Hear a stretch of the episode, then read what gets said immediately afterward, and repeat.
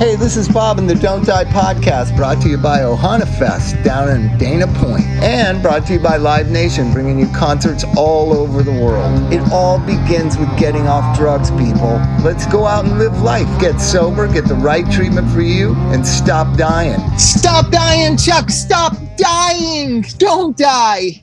Please don't die. Okay, wow. Well, That there's was a song.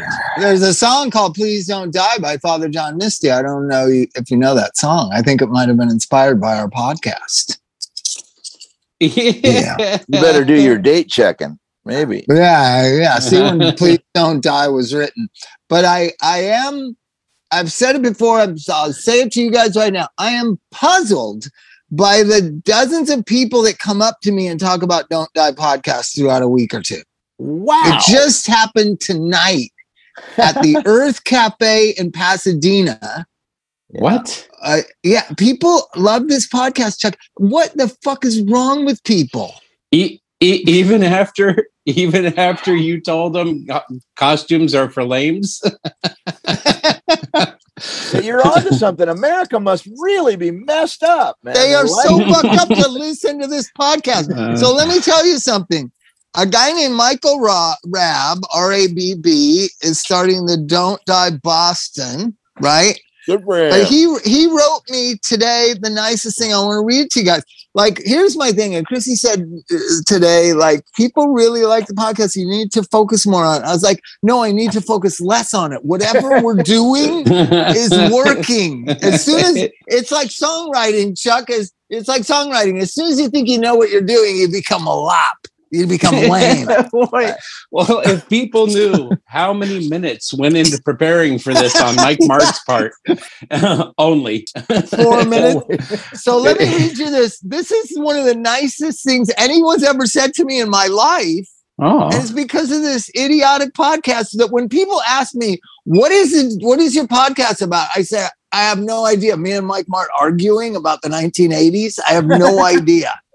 And so and then I, is- I always tell them I always tell them it's just me going, uh huh, uh huh. well, and we use you as a, as an argue ambassador.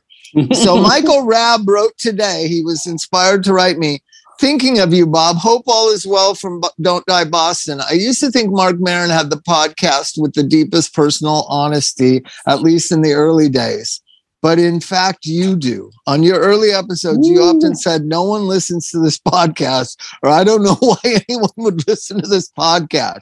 Then you said it's parents of addicts. I'm telling you, as a non addict with some depression, like most of the rest of the world, you lend connection. I think your audience is almost everyone in this country. I don't know shit, and I know it's not why you started the podcast, but your greatest service might be doing the podcast three to five days a week. How fucking What? crazy is that? Yeah, could you imagine Mike Martt having to do something three days a week, Chuck? Uh, would that be almost No. impossible? and you I said just- it right. That is crazy. Who would do three or five? I can't believe that people do one a day. I'm like, what? I, I you know it, I'm shocked that if you listen last week and you liked it, you'll probably like this week because it's pretty much the same shit. you know, it's just it's just we're like a Ramones song. If you like the first one, you'll like the whole record. Yeah, it is. It is the first. We so far the Don't Buy po- Die podcast is the first for, for Ramones albums. yeah. It's the I only mean- ones that matter.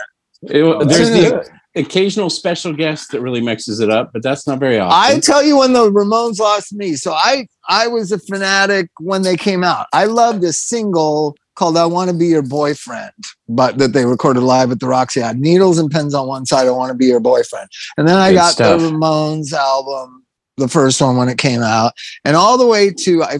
For, I think the fourth one is "Rocket to Russia." Is that the fourth one? So leaving, it's Ramones leaving hmm. home. What's the third one? And then the Is it fourth Road one's to Ruin? Oh, Road to Ruin is third. No, Road to Ruin's like the second one. No, Leaving Home is the second one, Mike. See, it shows what you know about the 1980s. that's, that's 70s, I think. Yeah, uh, I'll look it up. that shows what you know about decades. but but so then I stopped listening to them like in 1982, probably or 81, 82.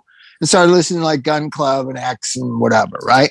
So then I get a ca- casting call, which Chuck, Mike, and I used to often, not a casting call. There was a woman named Janet Cunningham, nicest person. Why she would hang out with people like she did, no idea. She'd hang out with Anna, Cash, uh, Yeah. But she, yeah, like she'd hang out with Animal Boner and Earthquake and Carlos Guitarlos, this nice woman. So she was a casting director, and she would word would get out to us on the streets of Hollywood. Hey, you can make thirty five bucks and a free lunch, or you can make fifty bucks. It was free lunch. 125 bucks, Bob. Yeah, later in the 80s, but I'm talking about in the beginning. So I get this thing, and somebody says they're doing a Ramones video. And I'm like, oh, cool. And it was for the song uh, Pet Sematary. What year is the song Pet Sematary? Oh boy. Um, it was the same as the movie. That's a freaking that was late on, I thought. 1989. 1989. 89. See, So that's they probably shot it. They probably in- shot it in '88, and by that time, I didn't like the Ramones, so I wouldn't do that. Oh. How can you Right? not like the Ramones? Well, you can not, yeah, like you, you know, cannot. How, how can you you, not remember like the first Mike? four Ramones records? The first four Ramones records. Anybody that doesn't like them is an idiot. But after that, as as people flee the Ramones fanaticism camp, I can understand it. And Pet Sematary was a bridge too far for me. I- you know, I think you know, I, I thought it was I thought it was cool because I was reading Stephen King a lot and he quoted them a lot in his books. Like he'd start chapters with a verse from some of their songs, you know, and it was kind of I- I cool that there was I've some never- I- payback. I was dare cool to because say I've never read read a, a Stephen King novel. I don't. Oh, I just wait for the. Here's my thing. I'll just wait for the movie. How many is it Oh. every book he's ever written a movie? Probably the most movie writer ever in history for sure. Yeah, but they don't come close. So Except maybe anyways- The Shining. I think that I'm going to treat the Don't Die podcast the same way I treated playing guitar, which was I don't never want to learn how to play guitar really because I felt if I learned how to play guitar, I would end up being a worse songwriter. So if I ever figured out why people like this podcast, I would become a worse podcaster. That's my theory. Stay amateur, Chuck. Stay amateur. Oh, no problem. Uh, no you problem. know what? That's all I, Somehow I, like that. Stay on an inconsistent release thing. I don't even know when podcasts are supposed to come out. I just, you know, we had time tonight. Hey, neither We do had I. time. We had time tonight. Hey, um, you see this album right here? Iggy. Yes. The very The first one. Stooges. Iggy Pop remixed it. And this is the remix version of Raw Power. People kept asking him, Hey, you gonna remix that Raw Power? You should remix it. Because Why would he do it? so Because- he remixed this thing and it's amazing. I, So I gotta he had say, a lot of help. It's amazing, dude. oh, it's the same. All these remixes. No, I don't give a you know, fuck. Uh-uh. I It- could give a fuck about all these remixes. Why don't people write better songs instead of remixing their albums over and over again? See, are you with me, Chuck? Uh, yeah, I like. I don't mind when they clean them up for disc, but I don't think it makes them that much better. I know that I know that Anthony and Flea aren't the same people that made the first Chili Pepper record. So why are they going to go back and remix it? They're making vital music right now. They just released two albums in one year. Iggy Pop needs to focus on writing songs now instead of like remixing an album he made 50 years ago. That's Isn't Just my like opinion. seven- isn't he like? Yeah, but he he could never. He's not the same person. So to make it sound better, because that raw power was really rough. So Okay, it might sound there. cool cleaned up. ah, fuck that. No, it's in your No, ear no, for 50 oh. years. All, all 50 the years in different your ear wrong. So all here's the- the, thing. So ZZ Top was produced by the same person that produced Stor- uh, uh, uh, Thelonious Monster. And so they had made these new records, Eliminator and whatever, with drum machines and the drum sounds, right? So then they became, they had a second wave of popularity, ZZ Top. First, they were popular in the 70s with Tush and and and you know uh, La Grange and whatever. I saw them play with Ted Nugent. I saw them play with Blue Oyster Cult, and they were a big band in the '70s. And then they kind of faded away, and then they kind of reappeared as these bearded guys from the haunted mansion. Right, Yeah, that's what they always yeah. reminded me of. Right, remember the haunted mansion guys, the hitchhikers. yep. So I And, always they, and thought they kind of I- lived that out. I always thought that's where Billy Gibbons got that from, from the haunted mansion at Disneyland. But anyways, so then their sound was so different, right? The, the dark sunglasses and all that, right? They Yep. went back and modern ZZ Topatized the old albums. Mm. Like what a masturbation uh, exercise.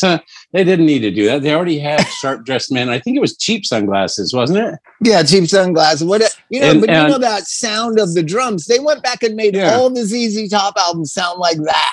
Look, man, somebody, somebody at the record company Look, thought man, it would be a good needs- idea. We need and to they- go back in and remix Stormy Weather. That's all. Yeah, it's a shitty sounding record, but I'm so used to it sounding shitty. I don't know if it sounded. That's why I just but- leave but the past not? the past. Live in the present. What do we tell our clients, Chuck? Live We in tell the 'em to get a now.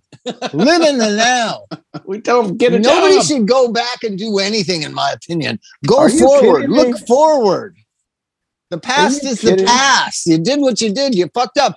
We made stormy weather with the big uh, uh, John Cougar Mellencamp drum sound, Chuck, and uh, and uh, The- doesn't the- sound right. the 80s drum Doesn't sound. sound right. I'll just never forget. I'll never forget. Like John Doe was producing the record, and we're rehearsing in my garage, and he was trying to tell Pete to not hit the snare.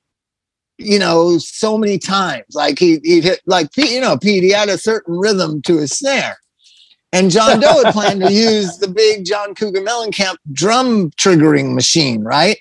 And so Pete was hitting the snare too many times, and it wouldn't trigger right or whatever. So John Doe stood behind him with his hand right on his wrist and kept grabbing it every time Pete was hitting a second snare.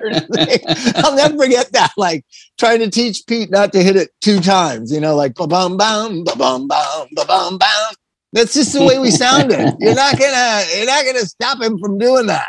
That's part of the band. Well, yeah, a drummer a drummer adds a flavor to the band for sure.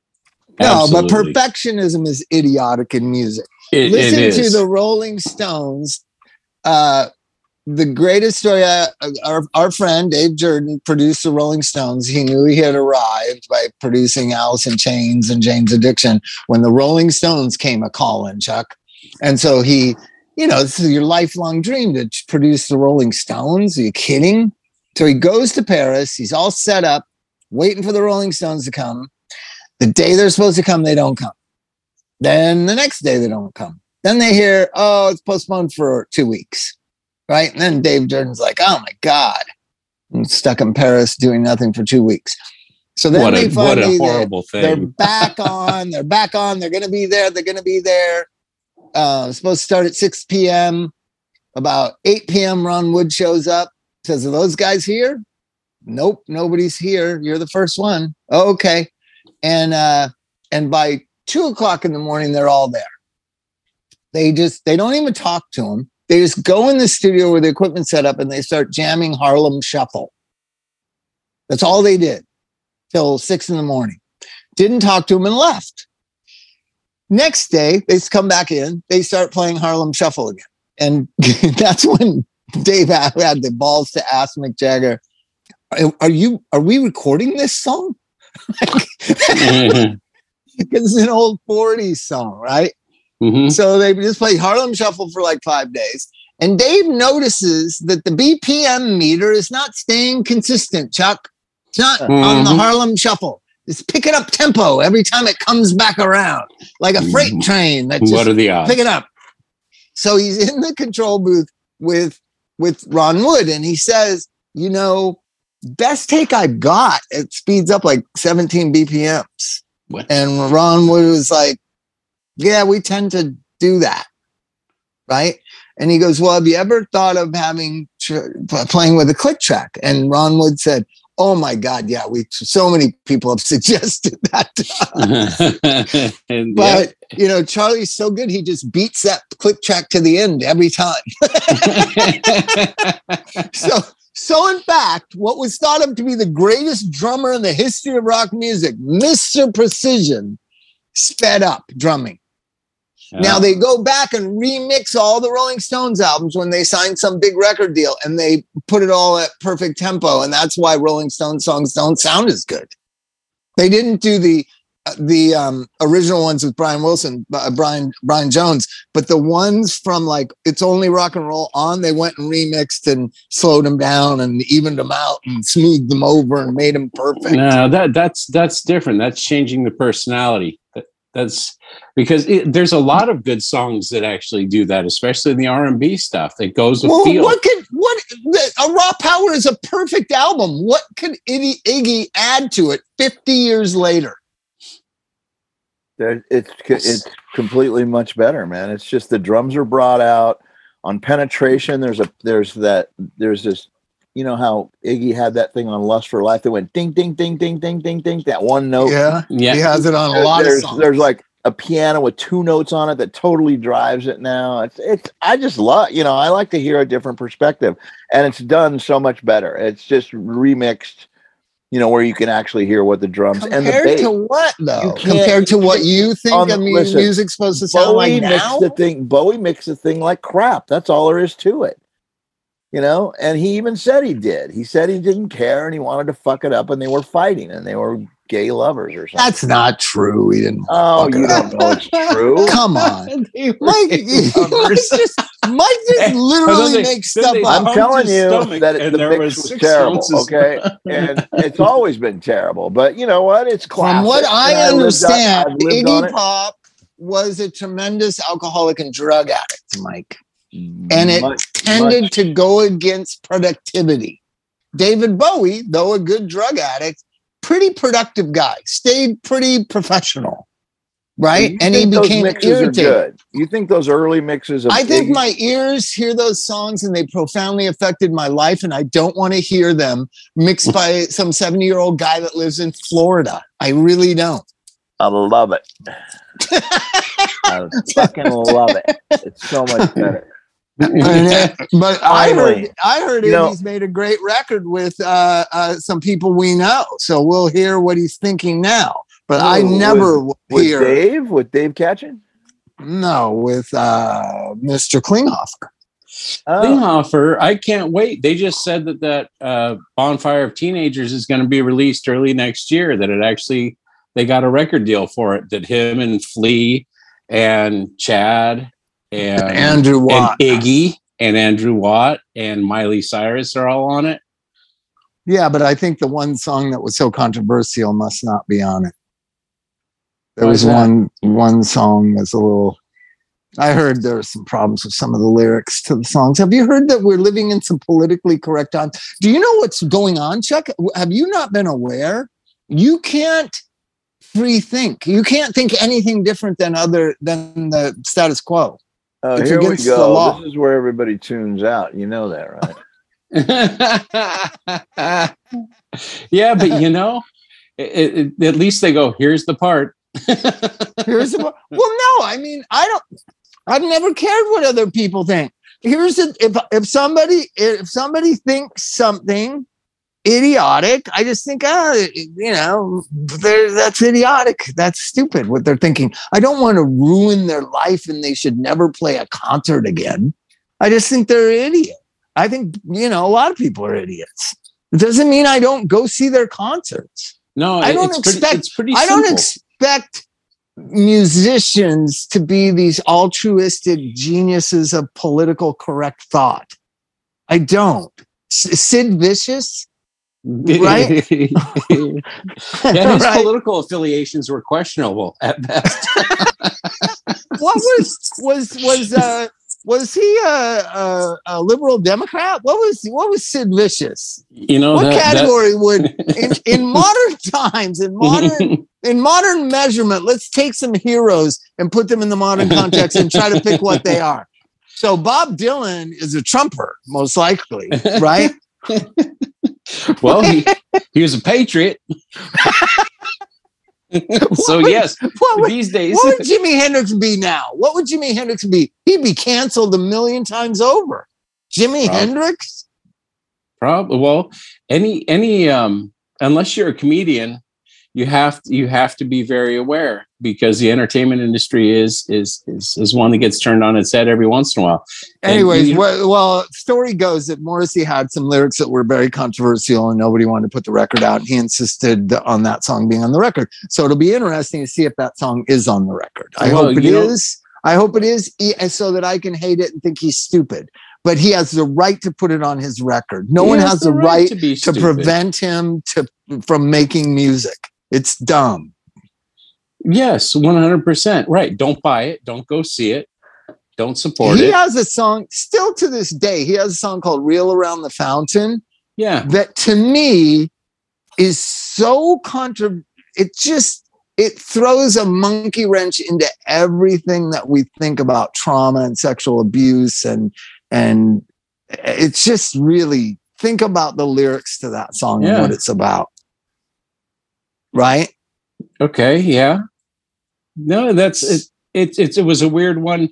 I was, and that actually. do you know what the song on. is about chuck you sound like you don't know what the song is about I, I do know. Slap me on the patio. I'll take it now. You know, and uh, Well, what, I- I yeah, know- well, you're you're you're being poetic, Chuck. The song is about being sexually abused as a child by a grown man and having no animosity towards that person. That's that's what I take from the song. hmm. What do you take from the song? It- that- okay, so this is like I said, this just popped on because it's one of the songs I keep on my phone. So it, it goes through this, you know, random thing, and it popped on, and I realized first of all how engaging the song is, which would made them so good. And I'm Oh, listening great. to it, and I'm going, wow, it's this almost as dark as Over the Moors, you know. But the idea of it, it is obviously something troubled. It is a very troubled relationship, you know, and it's it's a different it's a different look. It's sexual abuse of a child. Okay, that's what it's about. but, uh, it could be sexual abuse, it could be physical abuse, but it is from the point of view of you know what? It maybe it was my fault, and I'll take it, and we'll move forward. Right. That that's shocking. I mean, he's been shocking. He's been writing shocking, controversial lyrics since the first time he made Since an album. Eighty three, And so, yeah. but all of a sudden now you can't say certain things. It's just wrong. Let him say whatever he wants. And if you don't like it, don't listen to it. So simple. It's if you just- don't like it, don't listen to it. his his his his uh you know last of the famous i mean his his his loves and his interests haven't been mainstream his whole life and, and his his curiosity about the dark side of life isn't How about new. how about a song that I sing to everybody on their birthday and they don't like it? I sang it to Sid on her birthday just recently, and she was like, "Are you? Is that real?" I called to wish you an unhappy birthday because you're You're evil, and you and you lie. And if, And you, if you should die, I might die. feel slightly sad, but I won't cry. That's I mean, great. that's fucking crazy lyrics. i know but it's it's so happy it's not. If you And then the guy died, kills I himself. won't cry. His chorus is, "If you died, I might feel sad, but I won't cry." That's the chorus of the song. But yet he writes a song about his his his belief about religion, and he's he can't you can't be released. It's weird. You got to admit it's weird for a guy who's been writing songs about sexual molestation from a not a from a non-victim standpoint is what it sounds like. He's overcoming this thing that happened to him as a kid, right? Let the reel around the fountain. Okay. I mean, we can get deep about Morrissey's lyrics. He's been controversial the whole time. All of a sudden now controversy is different. It's it's can't be heard. The person needs to stop. And that's Yeah. not it's not fair. And I hope more people challenge it. I wish, you know, more mainstream artists challenged it. maybe that's I wish Taylor hasn't- Swift would challenge it. I Maybe wish Taylor Swift would challenge it. If You know, she could- would challenge it, it could change everything. you think she's that big Oh, I think she is the biggest artist in the world. She's the biggest artist in the world. Taylor Swift. But he go ahead but Uh, i mean he he has songs when he talks artist. about when he talks about you know pop culture people with their heads full of shit and they're afraid to say anything. I mean, he's he's been very open and honest. Okay, but that. let's switch gears to who could profoundly stand up for free speech. It could be Taylor Swift. Taylor Swift is not just a country artist, Mike. She's the biggest pop artist in the world. Because Okay. by any measurement, Taylor Swift is the most powerful artist. Mike, why are you so sad? I'm Why are you so sad? Taylor Swift is awesome. What are you talking about? I'm just saying that nobody's gonna care if she comes out and says, "Oh, I think we should do free speech and songs, and well, artists should have the right to blah." blah." I don't think anybody's gonna fucking listen. Not to one single fan of hers is gonna give one fucking iota. Could Billie Eilish do it? Billie Eilish would be a good one. Yeah. Well, I mean, she of course she's, but they know better. You know, they know It's better to get in this. Isn't it interesting? Listen, they that know better to get in this arena, Bob, because you know what? It gets controversial, and guess what happens? People flee. They go, "Fuck that." Every everybody knows that when Oh, you so that's align so that's why so that's why Bob Dylan, John Lennon, Paul McCartney, and everyone cowered from that. That's why they all cowered from 40 it because years people ago, might not like them as much. I have two words, Bob. Kid Rock. He was awful to begin with. He didn't get can he didn't get canceled. Nobody liked him anymore. L- Hey, wait, let me tell you something. Limp Bizkit didn't say anything to about Trump, and they're they're nobody's buying their records. That's 'cause Kid Rock was shitty. Kid Rock was so insignificant by the time he claims he was canceled because he voted for Trump. It was just a, it's a it's a goof. Oh, did he No. say that? Yeah, he's canceled. Like nobody would go to his concerts because of Trump. Like nobody went to his concerts because he's because he's Kid Rock, dude. Because he Come had one single that I'm aware of. I would beg to say, you know, I would beg to differ. I would say that he's more popular because he was so un he was so he was declining and the Trump thing gave him a boost. At least he's got 50% of the United States. It gave I- him a you know, boost. I don't know. About you know, that. he only had maybe uh, a fourth or an eighth. now, now, now there's a a- question for you, Bob. If you knew, Okay. if you knew you could ignite your career and start touring right now, would you say Trump was robbed? no, I would not. Oh God. but Nothing, But you- nothing could get me to get in a van. Nothing. I will never get in a van. Let No, Henry Rollins keep getting in the van. I'm not getting in the van. Mike, Oh, what? Yeah. in your motorhome. You could take your motorhome. I could, yeah, but that's his folk it, folking it. That's but Woody Guthrie. So let me tell you, let's let's switch gears then. Let's switch gears to a political statement that you had sent me, and then I watched it, and then I started sharing it with friends that have rehabs. And I'll tell you, this this thing that's happened in Vancouver, it, that's no different than what's happened in LA. So let, let's let, let's fill the audience in. So there's a new controversial documentary documentary. I'm assuming it's done by, you know, right wing fucking, you know, whatever. The non-liberal people made it. And it basically blames the homeless problem, criminal problem, drug problem in Vancouver on the safe injection sites. Harm Right. reduction, What? Yes. Harm reduction. Yeah, yeah, yeah. And so I- I that didn't would be that. great. That would be what? I, I didn't get that far into it because I, if they're saying that Well, that's the problem, Well, they're saying that that encourages drug use. It's a standard operation operating procedure from I took it it was the decriminalization that started back when that that's that led up to this. So they had a tenderloin type situation that was large. no, it's it's not. It's yeah, it's across the whole city. But but I don't want to go down a rabbit's hole about things that you know are are subjective. What's not subjective is that same problem is happening in Los Angeles and San Francisco and New Orleans, and they we don't have safe injection sites, and we haven't decriminalized drugs. So the things that they're saying as to led to the homelessness and the homeless encampments and the wild west and the crime and whatever in Vancouver in this documentary, those same things exist in Los Angeles and drugs are illegal. It's not decriminalized. There are no safe injection sites. And and actually the, the argument in Los Angeles is housing prices. Housing prices in New Orleans that has the same problem.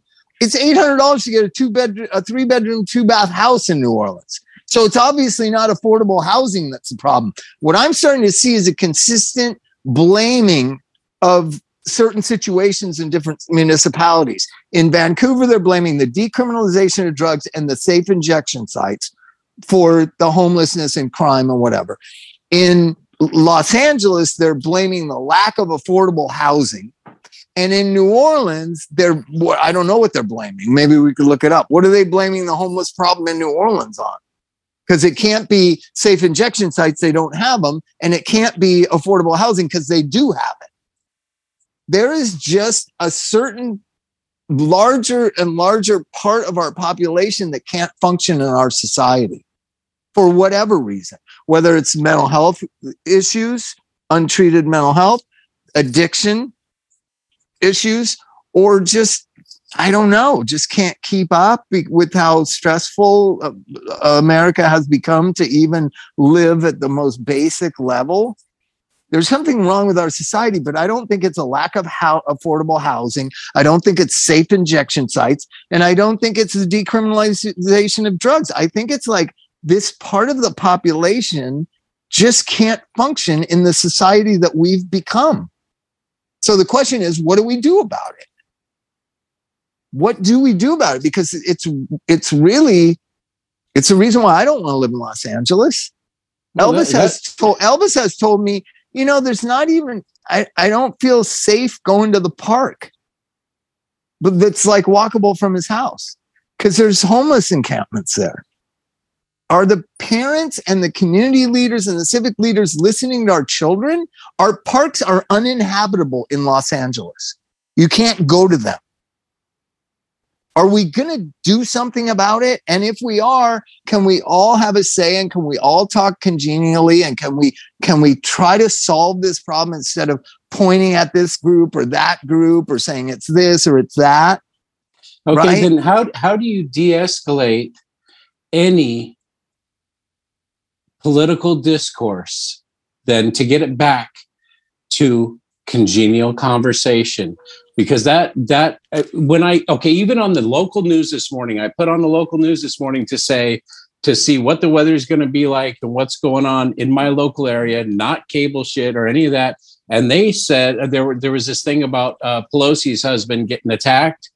And they yeah. they were calling on politicians to tone down political rhetoric because it's affecting this disaffected part of our society that went QAnon, that went uh, uh, every conspiracy, that went, you know what I mean? They go down these rabbit holes because that's what this guy who apparently did that. They're saying that's the story they're selling. I don't know if it's true or not. That's what they're saying he was. Is that 15 years ago he was actually a more liberal type person who was because they they chased his media and then he he ended up he's got mixed ideologies but they're extreme on both ends. So there's nothing but hate and hate and hate. So how do we get that back to a how how do we make civilization civilized?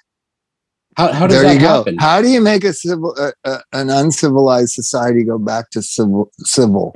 And and part of it is we're letting the lunatics run the asylum and Which that's is, the bottom line right there, Bob, because you know what? He should have been institutionalized a long time ago. He had been in. Yeah, but out. you'll have the ACLU and you'll have all these liberal groups saying, That's my neighbor. I watched it in Echo Park. Maybe Echo that's Park what needs was, to be changed. Mentally ill people should be in facilities.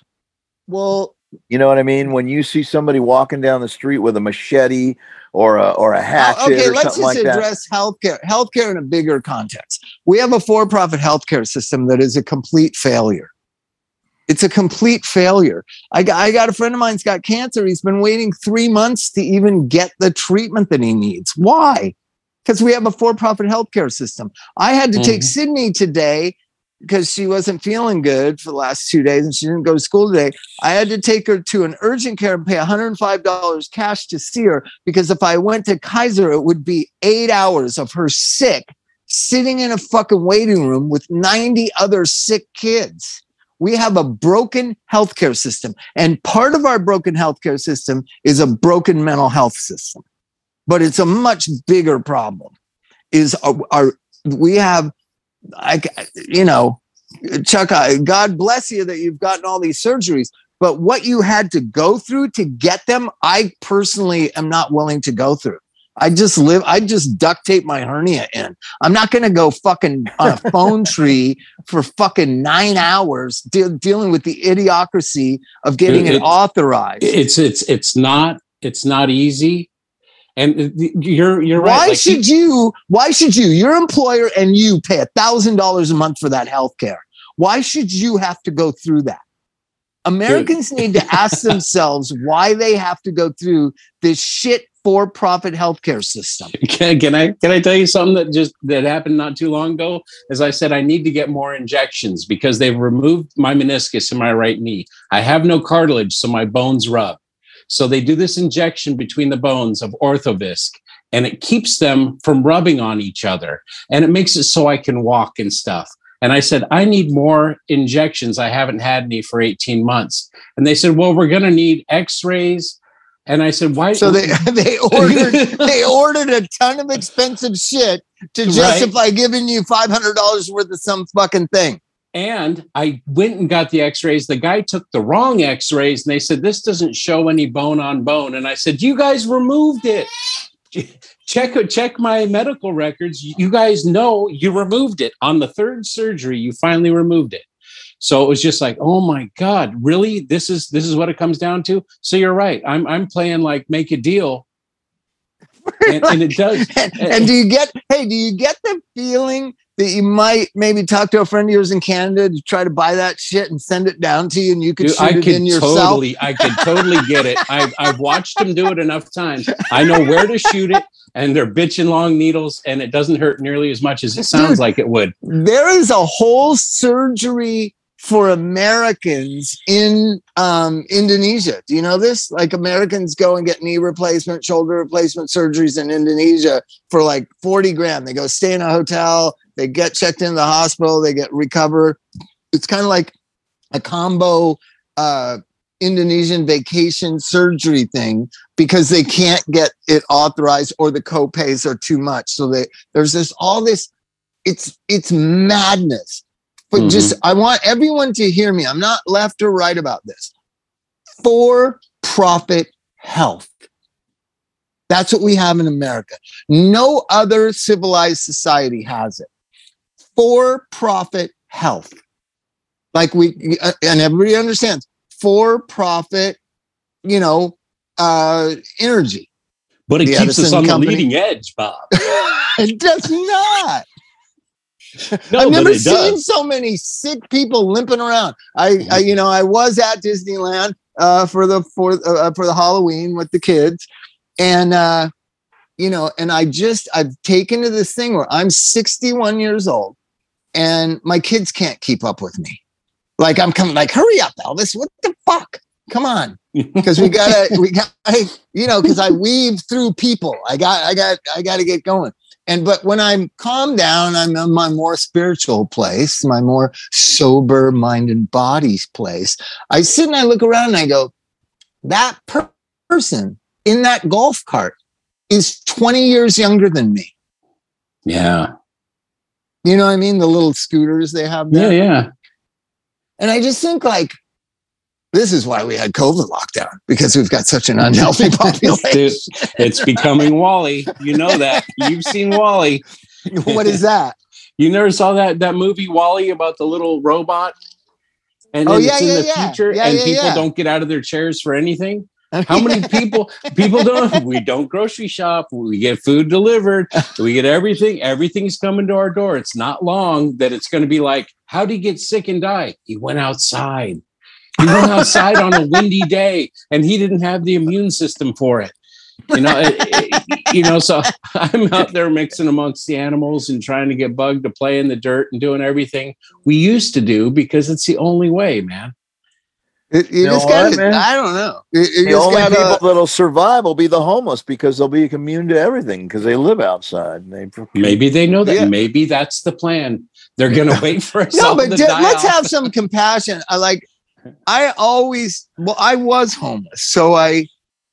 I don't know. I think I understand it, but I, I, but I talk to people now who are homeless, and I don't understand. I never thought it was a permanent solution for one thing. And the homeless people I talk to now just think like, yeah, you need to do more for us. Like I never thought like that when I was homeless. Who needs to do more for me? I need to do Mhm. more for me Well, maybe stop maybe stop smoking crack. That might be a you know i always thought in the back of my mind chuck hey if i stopped smoking crack maybe i wouldn't be homeless. I and really did thought- think then that. you go, And what was I thinking? that was the But, uh, dumbest thought I ever had. but i mean because crack was so good and so cheap at that time.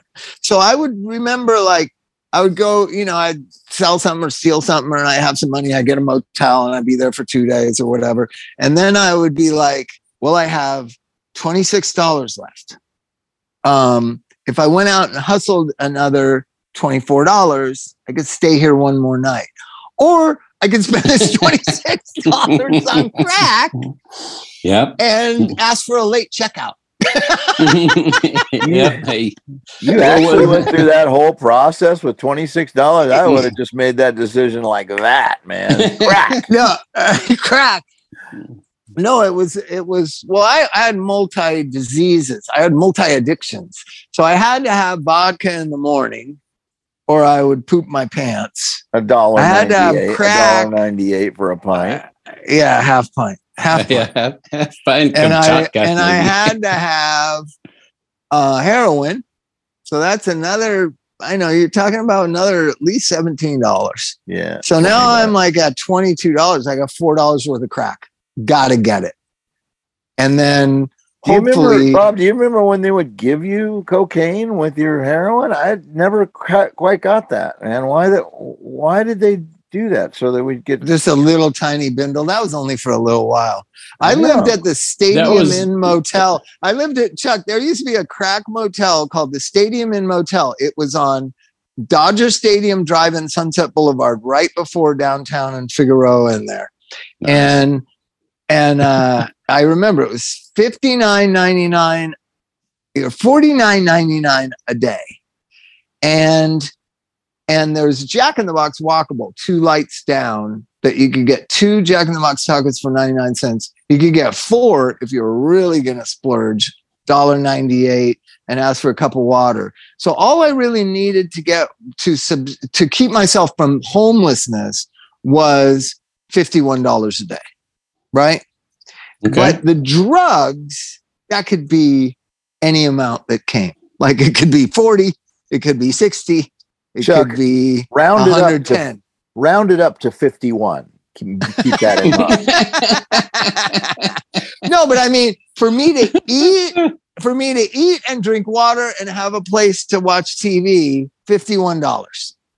But the crack, The one That dollar doesn't make be- any sense to me. Bob. what? the one, the one fucking dollar doesn't make any sense to me. I think two dollars for That's two your for Jack in the Box. right there. That's your two dollars. that- Jack in the Box tacos were two for ninety-nine cents, and I would go there twice a day, lunch and dinner, two dollars. If you go to the dope uh, dealer and say I'm a dollar short, he takes what you got.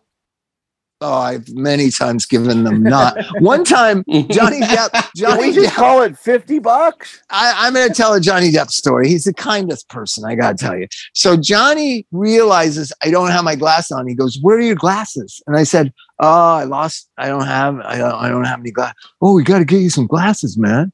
And I go, "Yeah, I don't, I don't have any money." He's like, "Oh, talk to, to talk to so and so, and and you know, go down to my glasses guy." So I go down to the glasses store. This is when I'm homeless, Chuck. Chuck, I'm homeless. yeah. I not technically I've got a car, so are you really homeless if you're moving around? So eh, I'm Yeah. A car is not considered a home. So he says, go down and get glasses, right? So they, you know, and of course the glasses store is so excited Johnny Depp's coming, but it's not Johnny Depp, it's his homeless friend. And uh and they said they did my eye exam and they were really nice. And then they said, so you know, let's look at some glasses for you. And there was these Jean Paul Jean Paul Gaultier sunglasses. I don't know if you remember him. He was the one that made Oh, the yeah. bra for Madonna. Remember the crazy Okay. bra that Madonna Oh. had? He was this very out there designer guy. And they, you know, this is on Melrose in the prime of Melrose in 92 or something, 93. And uh, there's these sunglasses. I was like, oh, those are cool. And they said, oh, yeah, those are $750. And I said, well, it's Johnny Depp. no, you didn't. Yes, I did. I was just such a terrible person. Like most, like if it was me now, I would be ashamed. I'd be like, what are the cheapest glasses you have? yeah. Right? Yeah. But I zeroed right in on the ones that were on the glass stand inside a glass stand in the window. I was No. like, yeah, I think I need those. How long did those last? Well, they did last quite a while. So I had them, and then I was in Richmond, Virginia with my good friends, and uh, there was a crack spot, and I went to go rip off the crack spot. So I had like a bunch of ones. I asked for two rocks, which were like ten dollars each, twenty bucks, and I only gave them like eight and was driving away. And the guy ran after me and grabbed those glasses and pulled them off. Uh oh. I Uh-huh. paid seven hundred fifty dollars worth of Johnny Depp's money for two rocks. Yes, you did. and it was like a, it was the craziest thing. And I was like, I know, I still don't, I still like think, does that guy know how cool and valuable those glasses are? I hope he got his money's worth. I hope he know, got his it- other. I hope he didn't give them to somebody for like twenty dollars. I Well, think about really, the guy is- that stole That's the about what everything goes for. that's just about twenty bucks. How much is like that? 20 bucks. How much is that Les Paul? Twenty bucks. 20, 20, you got, How much? got- How about Mar- Martt and Martt and I one time? He had this big see. He had this big screen TV. He was the first person I knew had a TV mounted on the wall of his living room. And we were a little short on cash. And he literally walked to the supermarket, got a shopping cart, came, we unbolted the TV, put it in the shopping cart, and he wheeled it into Ghost Town and traded it for some drugs in Venice, California, in the great Venice, California. At like two o'clock in the um, morning, you just you're just hmm. pushing a shopping cart with a 50 inch screen TV, 1994. Like when you know when Yeah, they were three- those those were when those like things were like $3000. Yeah, yeah, like two thousand dollars. Yeah, twenty bucks. Give me twenty. okay, you throw in one more rock and you can keep the cart. A hundred. Yeah, like it's crazy. So getting back to the homeless problem, I just think that the mentality that I had was what I'm doing is wrong. I know better. I was raised right. You know, I A little bit if of I shame. if I got I, g- yeah if I got off drugs, I probably wouldn't be in this predicament. It was pretty plain. Nowadays, I can talk to that same person who's living that life I was living, and they talk about what they should get. Mhm. Well, if we had, if we had, you know, uh, my friend Todd Warren, who died 10 years ago, so he was complaining about his homeless plight 20 years ago, saying how vouchers only covered half the month. And I was like, dude, they're giving me a hotel room for free for For fucking 15, 15 days. days. yeah, yeah you're that's complaining? a lot of dope That's money. not enough. That's not enough free hotel rooms for you. So it's just he was a he was a cutting edge of what was to come, right? Right. Well, that's isn't that the classic give them an inch, you know, and it and everybody no, but kind it, of- it's just like nobody told, nobody's telling people like shame on you.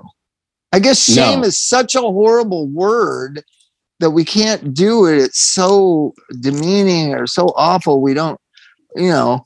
th- uh, Shame on you, know, is not used enough, Bob. It's Shame never on used you. We need to bring that back. Instead My of mom- respect, my mom, my mom had a million of my grandma mom that raised. For those of you, for those of you keeping track at home, this is my real mom that those of you playing Don't Die Bingo. This is Yeah. Grandma Mom. my grandma mom. Grandma Mom. She used to say, "Oh, you're a little Dickens, Bobby." Little Dickens meant, um, and so I asked my dad, "What is? Why does mom call me a little Dickens?" And he said, "Well, it's Charles Dickens, and Charles Dickens in that era in England, there were all these children just running wild like wild animals in the streets. So she's saying you're a wild animal." I, I like I like the term street urchin because I think I Yeah, fit that when Yeah, I was out there. Street, urchin was Yes. similar. My mom was a real intellectual, so I was a little Dickens. She one time told me she loved me, but she didn't like me at all. Right, and I was like, doesn't like me at all. Like, not uh, doesn't like what I do, doesn't like what I think, doesn't like what I say, just doesn't like Doesn't me like at me. all. Wow. And then she said, uh, religion is for stupid people. So I think I kept that one. Right. she, did- she did. wow. That's just so that's that's just so Well, rough. Well, you wonder, you wonder what creates me. I'm trying to share with people at home. No. My mom used to say when I was like eight years old, religion is for stupid people. And I'd be like, oh, okay. You have to specify as your grandma. Look at my grandmama. Uh, born again, in, for born the- in for the- for 19 how about this born in 1916 like i was raised by a woman born in 1916 think about that I wonder why you still call your grandmother your mom and your sister your. s- because i Your didn't even know my mo- sister was my mother till i was 13 I know, but you years know old that you know that now. I know They- but Don't I'm trying, to. I'm trying to say why i'm so fucked up and have these warped senses. I had a mother telling me she loved me but didn't like me at all. At all chuck. That was the, that was the add-on. She could have said i don't like you. Yeah, but I But know you the had to whole say- story, Bob, and I still get confused who you're talking about. so so let's just keep track. Okay. Grandmother. So All right, I'm going to draw a My- genogram my here. mother my the, the vagina i came out of was Wow. nancy forrest that was And- nancy forrest she Yes. was 15 at the time i was born she was 14 when she got pregnant her parents said uh, they put her in a in St. Anne's Home for Unwed Mothers, a Catholic home for girls in Los Angeles, right in Silver Lake and Occidental Street. And they put her in there, and she had to pray a lot. She told me, like, they made them pray. That's what the Catholics made girls do that were pregnant. Pray a lot. Pray for forgiveness, Chuck. Think about that. That was Mm. only 60 years ago. Pray for forgiveness of your sin. So, what does that make you think about the kid coming out of you? This is the devil's child, right? Well, obviously. You're telling yeah. teenage girls to pray for forgiveness of what they've done. I mean, this is religion in America. It's 60 years ago. You think it's much better now? I'm still So- baffled why you you learned this years ago. Why you don't call your grandmother your grandmother and your because mom she raised mom. me. Because she raised, she's the one who told me she loved me but didn't like me at all. That's a mother. That's a mother, Chuck. I mean, Mike. That's something only a mother would say. That's something only a mother would say. But still, okay. but still Okay. that but the- Bob, So, that wait, should be the that- that should be the side note, and you should start with my grandmother and my mother as the real But thing, but I'm and trying to say say, what "But formed me these by bad ideas that you object to so much. So she also said she she used to say this thing all the time. Most people should read more and talk less. That I- mm-hmm. like that that stuck with me. Like that's why I read so much because I wanted to, and that's probably why I talk so much because I think I have a rite of passage. I, I'm able to talk because I, fucking read, so much. But think about I that. read. Think about being indoctrinated into a thought process, into a, a thought beliefs. It's the same as being raised in these neo-Nazi families. I was it's told- kind of like a religion. Think about that. Most people should read more and talk less, Bobby. My mom Uh, all read every day of her life. She had a book. I think it was a way of hiding away from us all. I do. I tell you that that hammer attack. I I didn't want to talk about, it, but uh, like the brutality of what happened to Pelosi's husband, like that makes me lock my front door. Like it's crazy what's going on in our society. I, it- Yep. It's just I've been I'm alive 61 years. I've been paying attention. I paid attention from like I would say like seven or eight till about 26. So how long is that? Like I paid attention for 19 years. Then I've been paying close attention for the last 30 years, 26 years, 27 years. So I've been paying really pretty close attention to our society for about 50 years, I would say 40, 45 years. I've never seen a politician physically attack like that and want to be murdered in their home. And, it, and freaks, it freaks me out that it could even shame- happen. shame on all of us that this is what our society's become for our children. This is the society we want our children to inherit. Whether you're a republican or democrat or like trump or like pelosi or whatever this is everybody's cool with this to hand over to to our children. Everybody's cool with this state that we're in of hatred and divisiveness. Everybody's cool with it. Don't mind that your grandkids witness Dude, this. It scares the shit out of me with a special needs kid because it has to be a imp- the society has to be more compassionate than it is for Bug to have a, a, a snowball's chance in hell of having a good life once I'm gone. I don't see Interestingly. I've thought I've thought about that. So there's some special needs kids at my at Sydney's school. Sydney's been being bullied pretty. Eh, you know, I don't even like the word bullied. She's just getting picked on, and she doesn't stand up for herself. There and I've talked go. about it before. She's getting picked on. She's not standing up for herself. So that's her journey. She needs to know how to stand up for herself. Um, interestingly, no one ever has done that to the special needs kids. So we we are getting better in some ways, Chuck, or at least Claremont is, right? Isn't that interesting? But I, and I asked some questions of the special needs kids' mom. They also don't have a lot of people that are playing with them either. It's Yeah. kind of like people are steering clear of them and being politically correct about it, right? I'd rather with special needs kids in my school, and we we in you know we they were just like everyone else.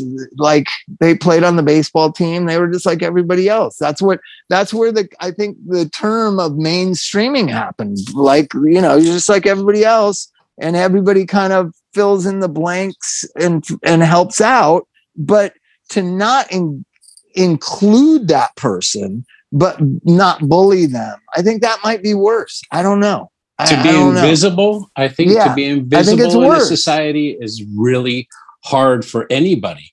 I mean, I think people struggle with that, especially right now. So many people are being extreme and overly dramatic on social media to be noticed, to be heard, to be seen. And that's because our social level is is out the door, right? So it, what what do people have to do to be heard, to be seen? And and that that worries too. Um, but I mean, there's what can I do about that? I can raise a child who can fend for himself as best he can. So I have to allow him to take his own lumps, But you know. parents and- can't be scared of it. So we went to Bob Baker Marionette Theater, and there was a, a special needs girl walking around with her grandma, uh, and she was just she was just so loving and she was so kind. But Sydney didn't know how to take it. Right? No kids ever come up to her and put their hand on her knee and kind of like you know unsolicited or whatever. And so. I, I was engaging with the girl and she was so excited to see the thing and she she couldn't speak and the mother the grandmother and mother said you know she can't speak but she can understand and so i was talking with her and when she they went back to their seat when the thing show was, was starting sydney said what is wrong with that girl? And i said nothing. Mhm. and she said yeah but she just can't she can't talk.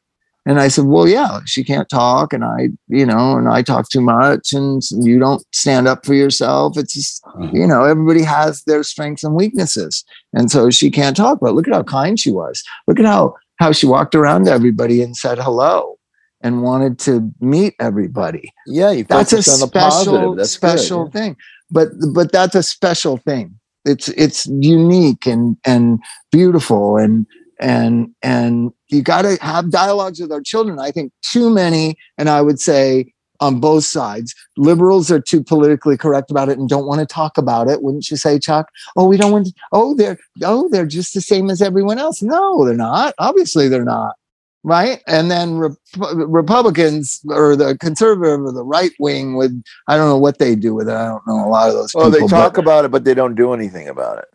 Or, right. or, you, or we shouldn't have to pay for it. It's probably their stance. We shouldn't Or have to pay for the You special know- needs people.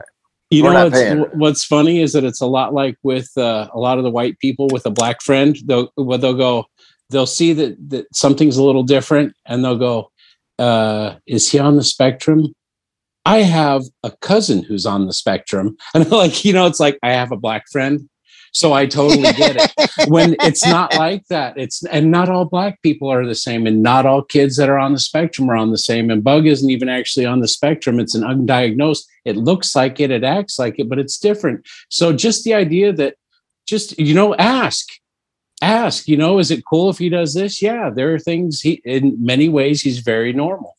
He's very uh, let's say average or you know he's, he's he doesn't stand out in some ways but in other ways yeah he absolutely stands out and i love that about him. Yeah there's a uniqueness about him.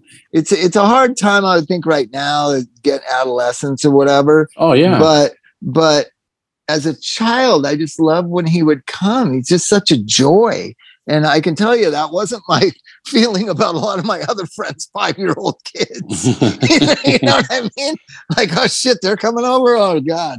So bug was always a joy to come to beechwood right? And and i can tell you it's not always a joy. And you guys are a joy you're great parents and you're lovely and you're open and honest and and and i think we all just need to like mellow out a little bit i i don't know but but this man like 80 year old dude like some fucking misinformed person broke into his house and beat him almost to death with a hammer. I mean, yeah. I've never heard of something like that. And I've hated a lot of politicians. And I've probably threatened some too.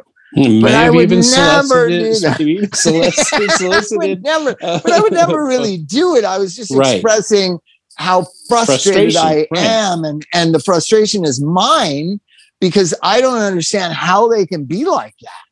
How someone's main concern about bug would be i don't want to pay for that. Right? That mm-hmm. I, I, mean right. that is a political stance.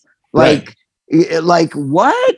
Not why my kid money, not my problem. why you would money be the first thing you think about when you meet a, a unique uh, kid that needs a little filling in or whatever?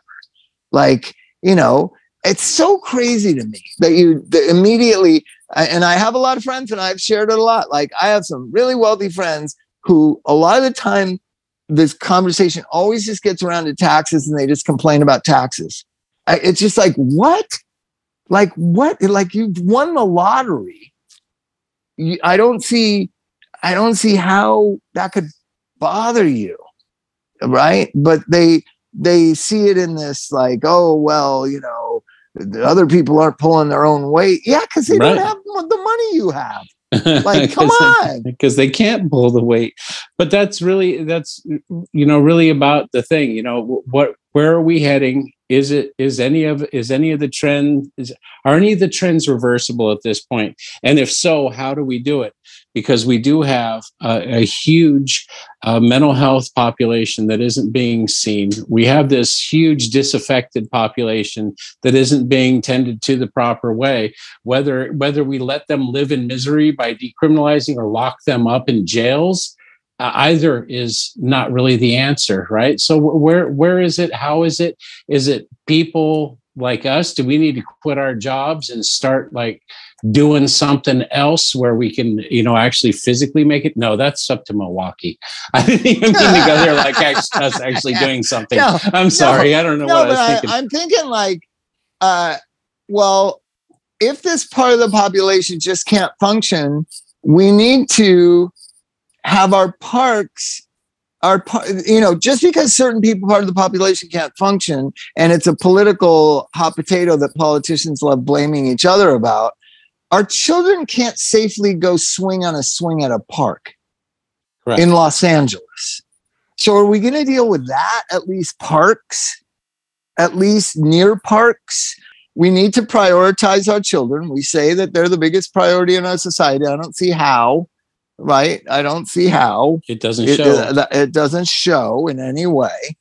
And what does seem to be very important is war and army and marines and bombs and military industrial complex just by looking at the annual federal budget 56% of all tax dollars go to the military so what do we, we talking, really care about but what are we, we talking really about, about all of america or are we talking about our local LA. It's mostly community. federal money that's dealing. Like they get federal grants and whatever. It's not like the federal government is hundreds of trillions of dollars in Los Angeles. Though I saw an article that was very interesting. I don't know if I sent it to you.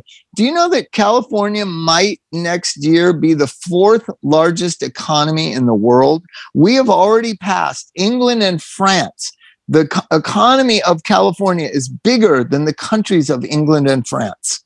GDP, gross domestic product, and, and that's like what All the Silicon Valley and Silicon Valley, and Hollywood. Hollywood. Yeah, I Yeah. would say those two. Oil would be another one. I would think. Oh, farming, agriculture. I mean, this we've got it all here. Why we're a part of the United States, I'm still trying to figure out.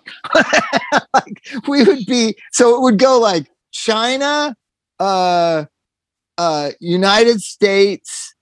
Uh, who would be the third largest economy? probably Germany. Germany's got No, pretty good one. Yeah, Germany's third, and we uh, Germany's fourth, and we might take over Germany next year. It'd be the fourth largest economy.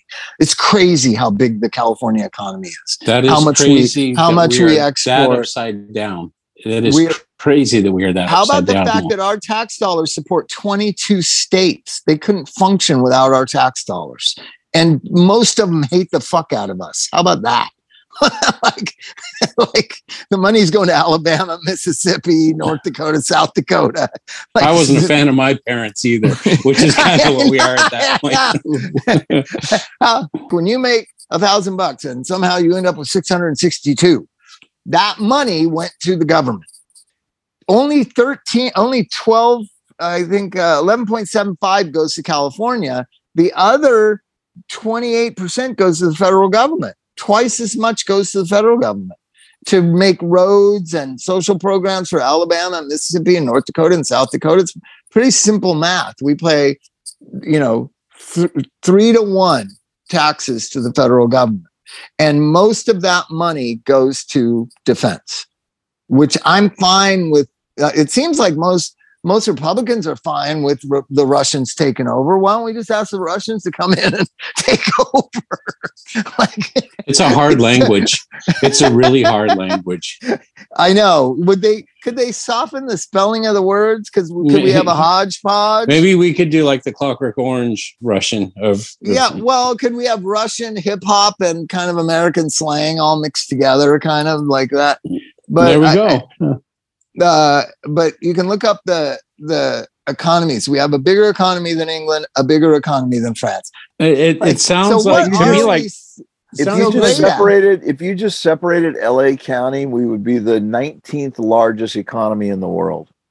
Are you looking all this shit up now? Mike's gonna. Mike just found his rabbit's hole for tonight, Chuck. He's gonna go down Enjoy. rabbit's hole. you know it, it just just goes to show that money isn't the solution money Well- isn't the answer in and of itself it's going to take creative compassionate uh, dedicated people to change shit and unfortunately everybody's caught up in their own trip I believe there are more people in LA County than in like 15 states. I believe there are more people in LA County than there is in the whole state of Nevada. How crazy is that, Chuck? 3.8 million in Los Okay, look up the population of Nevada. Well, I that's a lot guarantee you, desert. LA County is bigger than Nevada and they get two state senators. Dude, they're not counting area 51 though Uh, Nevada's 3.144 million. So we're bigger Oh. than Nevada. Okay, go to North Dakota, South Dakota. They're not even a million people in each state. North Dakota, South Dakota. Chuck, I want for those tallying at home, they also get two senators from each state, by the way. We're talking about a representative government. 724,948. So there are, Chuck, are you following that? Less than a million. Real math. I believe there are six times as many people in LA County as there is in the whole state of North Dakota. yeah. yeah. I'm just talking about LA County. We're not talking about California. We're just talking about LA County. No kidding. Montana. Montana only has 1 million people. Uh, Okay, go to another North, one. What- North Carolina has 10 million. Okay, North Carolina State. Okay, what about North what Carolina about states. what's let's uh no, you got to stay west. What about Colorado? How many people in Colorado? More people going every day. Yeah. for the weed. I keep hearing for the I weed. keep hearing how beautiful it is there. I said, go ahead. Another red state, five point eight. Okay, so they're bigger. They stay. Uh, the- Are you deciding there who is- stays and who goes? It's good we're not kings, dude. so Nevada, North Dakota, South Dakota. There's got to be some other ones. Look up Iowa. How many people live in Iowa? California, California alone has thirty nine point four million people. That's ten percent of the United States. It sure is. Okay, so anyways, we got to play this game more often. Like, what is LA bigger than? LA is bigger than the state of uh, Rhode Island. Oh yeah, go to the lame little ones. More than Rhode Island. Rhode Island gets two little ones. senators, even though they, you know, they're pretty progressive in Rhode Island. Joe well, uh, Biden from? It, Uh, New York easy- is eight, New York is eight point four four. Yeah, you're going to the big ones. Go to the little ones you never heard of. Go to Rhode wait, Island. I'm going See to go what for the big ones population of first. I'm going to go San. Francisco. well, think about how easy No, San it would Francisco's small. It's like less than a million people. It's a small town. What? What, Chuck? Yeah, I, if if you think about some place like Delaware, Connecticut, Rhode Island, you've got such a small space and such a similar demographic. Can I just say it? I'm just going to say right, it over and over but again. how, Two how easy would it be to get people's needs met in a place like that when you don't have 380 million people that are all from different walks of life with different needs and all that stuff? You know, this is it, it would be so much easier. That's I mean, that well, that here's what they say. I mean, I've been to these states. You're from California. Yeah, why don't you stay the fuck out of my business? Oh my god! Uh, okay, why don't you stop taking our tax dollars then? Is that cool? Because I'm cool with that. So no monies that come from California taxes go to West Virginia. How about that? And you keep your guns and, and ban abortion. Is that cool? Can we shake on it? oh no. so, and so Yeah. they ban abortion. They, you know, and they and they give everyone guns for free, right? Um, That's just like kind real. You know, you give out that many guns, that's really, really late term abortions. Because they're, they're just they're just killing each other down the road. I don't think there's a lot of murder in West Virginia, is there? That's too bad. I- I can't know. believe I just said that. They're, they just, uh, they just, I don't, they like hunting there. I don't care what other people do. My basic premise is I don't give a fuck. But if I did give a fuck, these are some of the things that bother me. And one is, one is the demonization of California when our money goes to you guys and you fucking hate us. Can we do something about that? Can you just not hate us as much? You know how many times I've at, at that? Oh, so you're from California. Everywhere I go, so you're from California. It used to be in the 80s when you were in a band. So you're from LA, right? And they wanted to know about LA and celebrities and whatever and the Red Hot Chili Peppers. Now it's like, you're from fucking California, huh? Yeah. You tell that tell that fucking libtard Nancy Pelosi to go fuck herself. Like I never. I'm sorry, I've never met Miss Pelosi. Uh, I don't know. I don't. Really, no. you know, I don't really know why you would be so concerned about Nancy Pelosi living in your trailer home here. wow. Wow. Oh wow.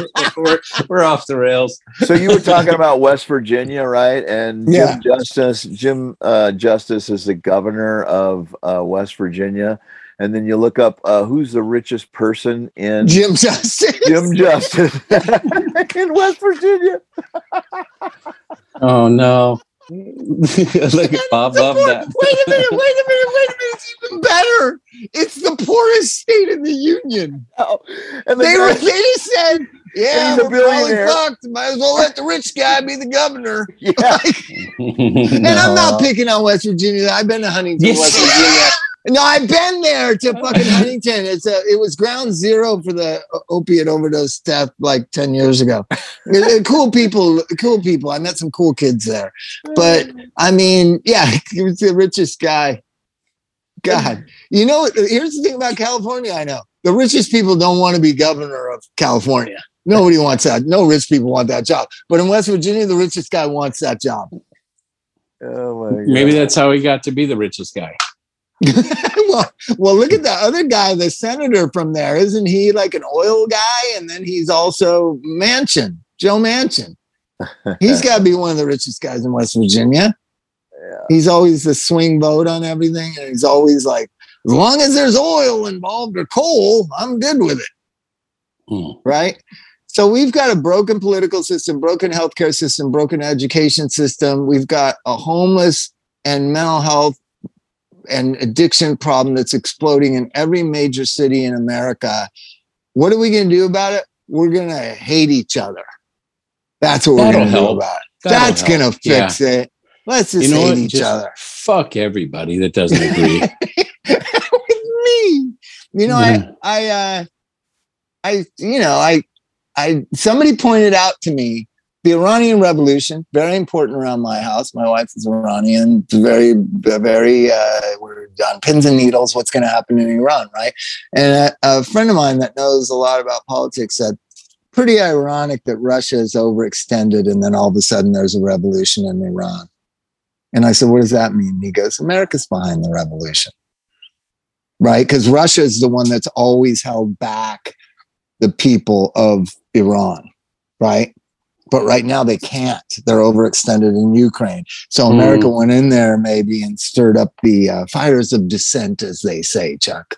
Nothing happens in the world. A friend of ours, Mike Martt, doesn't remember because he was drunk most of the time. You know this, Chuck. Yeah. He, he was drunk Christ. almost from the moment he woke up. He was drunk. Mad Dog 2020. Thank you, fun. But Good for I, but I befriended a lot of our fans, and one of our fans is a guy named Jeff, I believe, and he lived in Washington D.C. and his dad was a high up at the CIA, and he told me this story.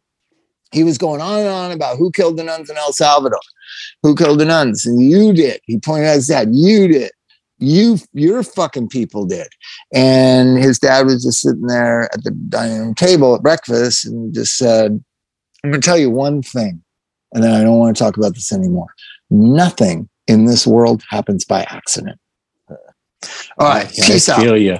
Good night, All right. guys. Yeah. Good night, you guys. Bye bye. Love you. Bye. Boom. Chaka laka laka boom. See you, Bob.